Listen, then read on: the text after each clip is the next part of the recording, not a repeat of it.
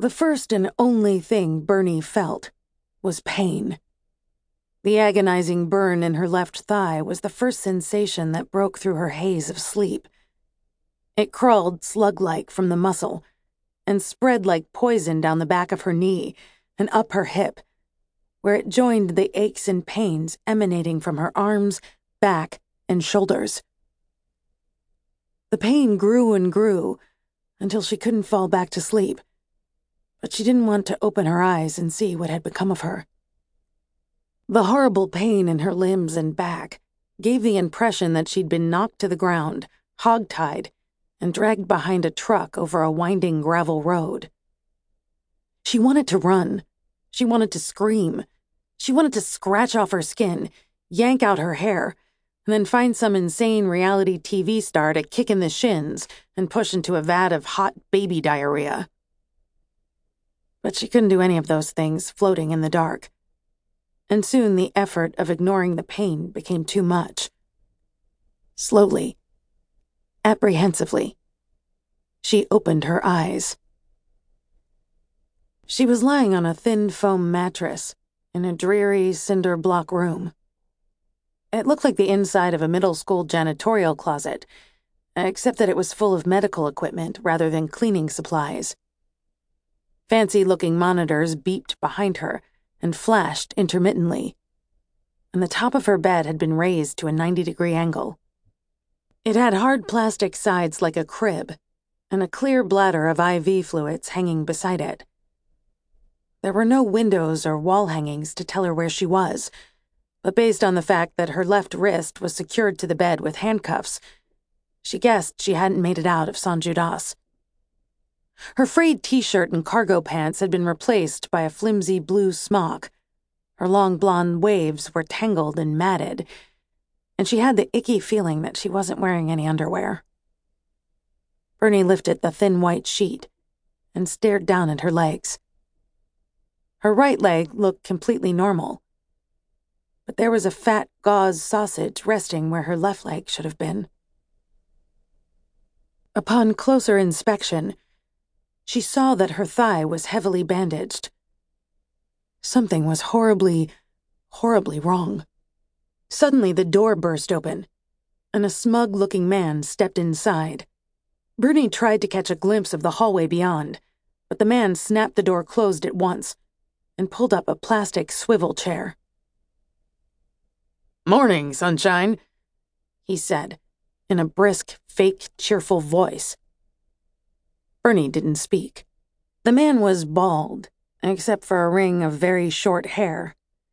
He had thick black eyebrows, a large bump in the center of his nose, and the sort of face that made Bernie want to punch him. He was wearing a pair of ill fitting brown slacks and a matching bomber jacket with the word security embroidered on the left shoulder.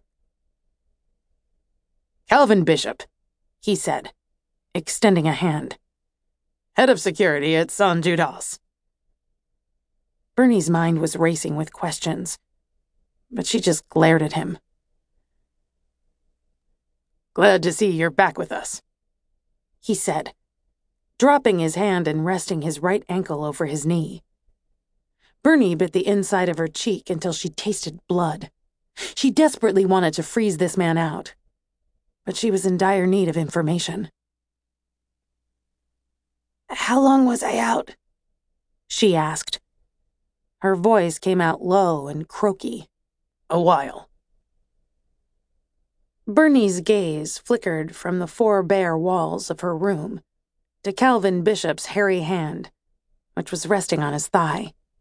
He was wearing a cheap silver wristwatch with shiny Roman numerals, but she couldn't read the time. Where am I? She asked. Does it matter? Bernie could tell that the man was making a real effort to keep his tone pleasant, but he couldn't quite shake his inner smugness. She scowled. If he wasn't going to tell her anything, she wasn't going to give him the satisfaction of asking what had become of Lark and the others. Why am I here? asked Bernie. Calvin Bishop scrunched his eyebrows together. Come on, Miss Mitchell. You're a smart girl. What did you think was going to happen? You pull a sloppy ass stunt like that. I meant, why am I here? snapped Bernie, glancing around at the drab institutional walls. What happened to my leg? You were shot. Bernie sucked in a burst of air, fighting a sudden tidal wave of shock and panic. You're welcome, said Bishop. Excuse me?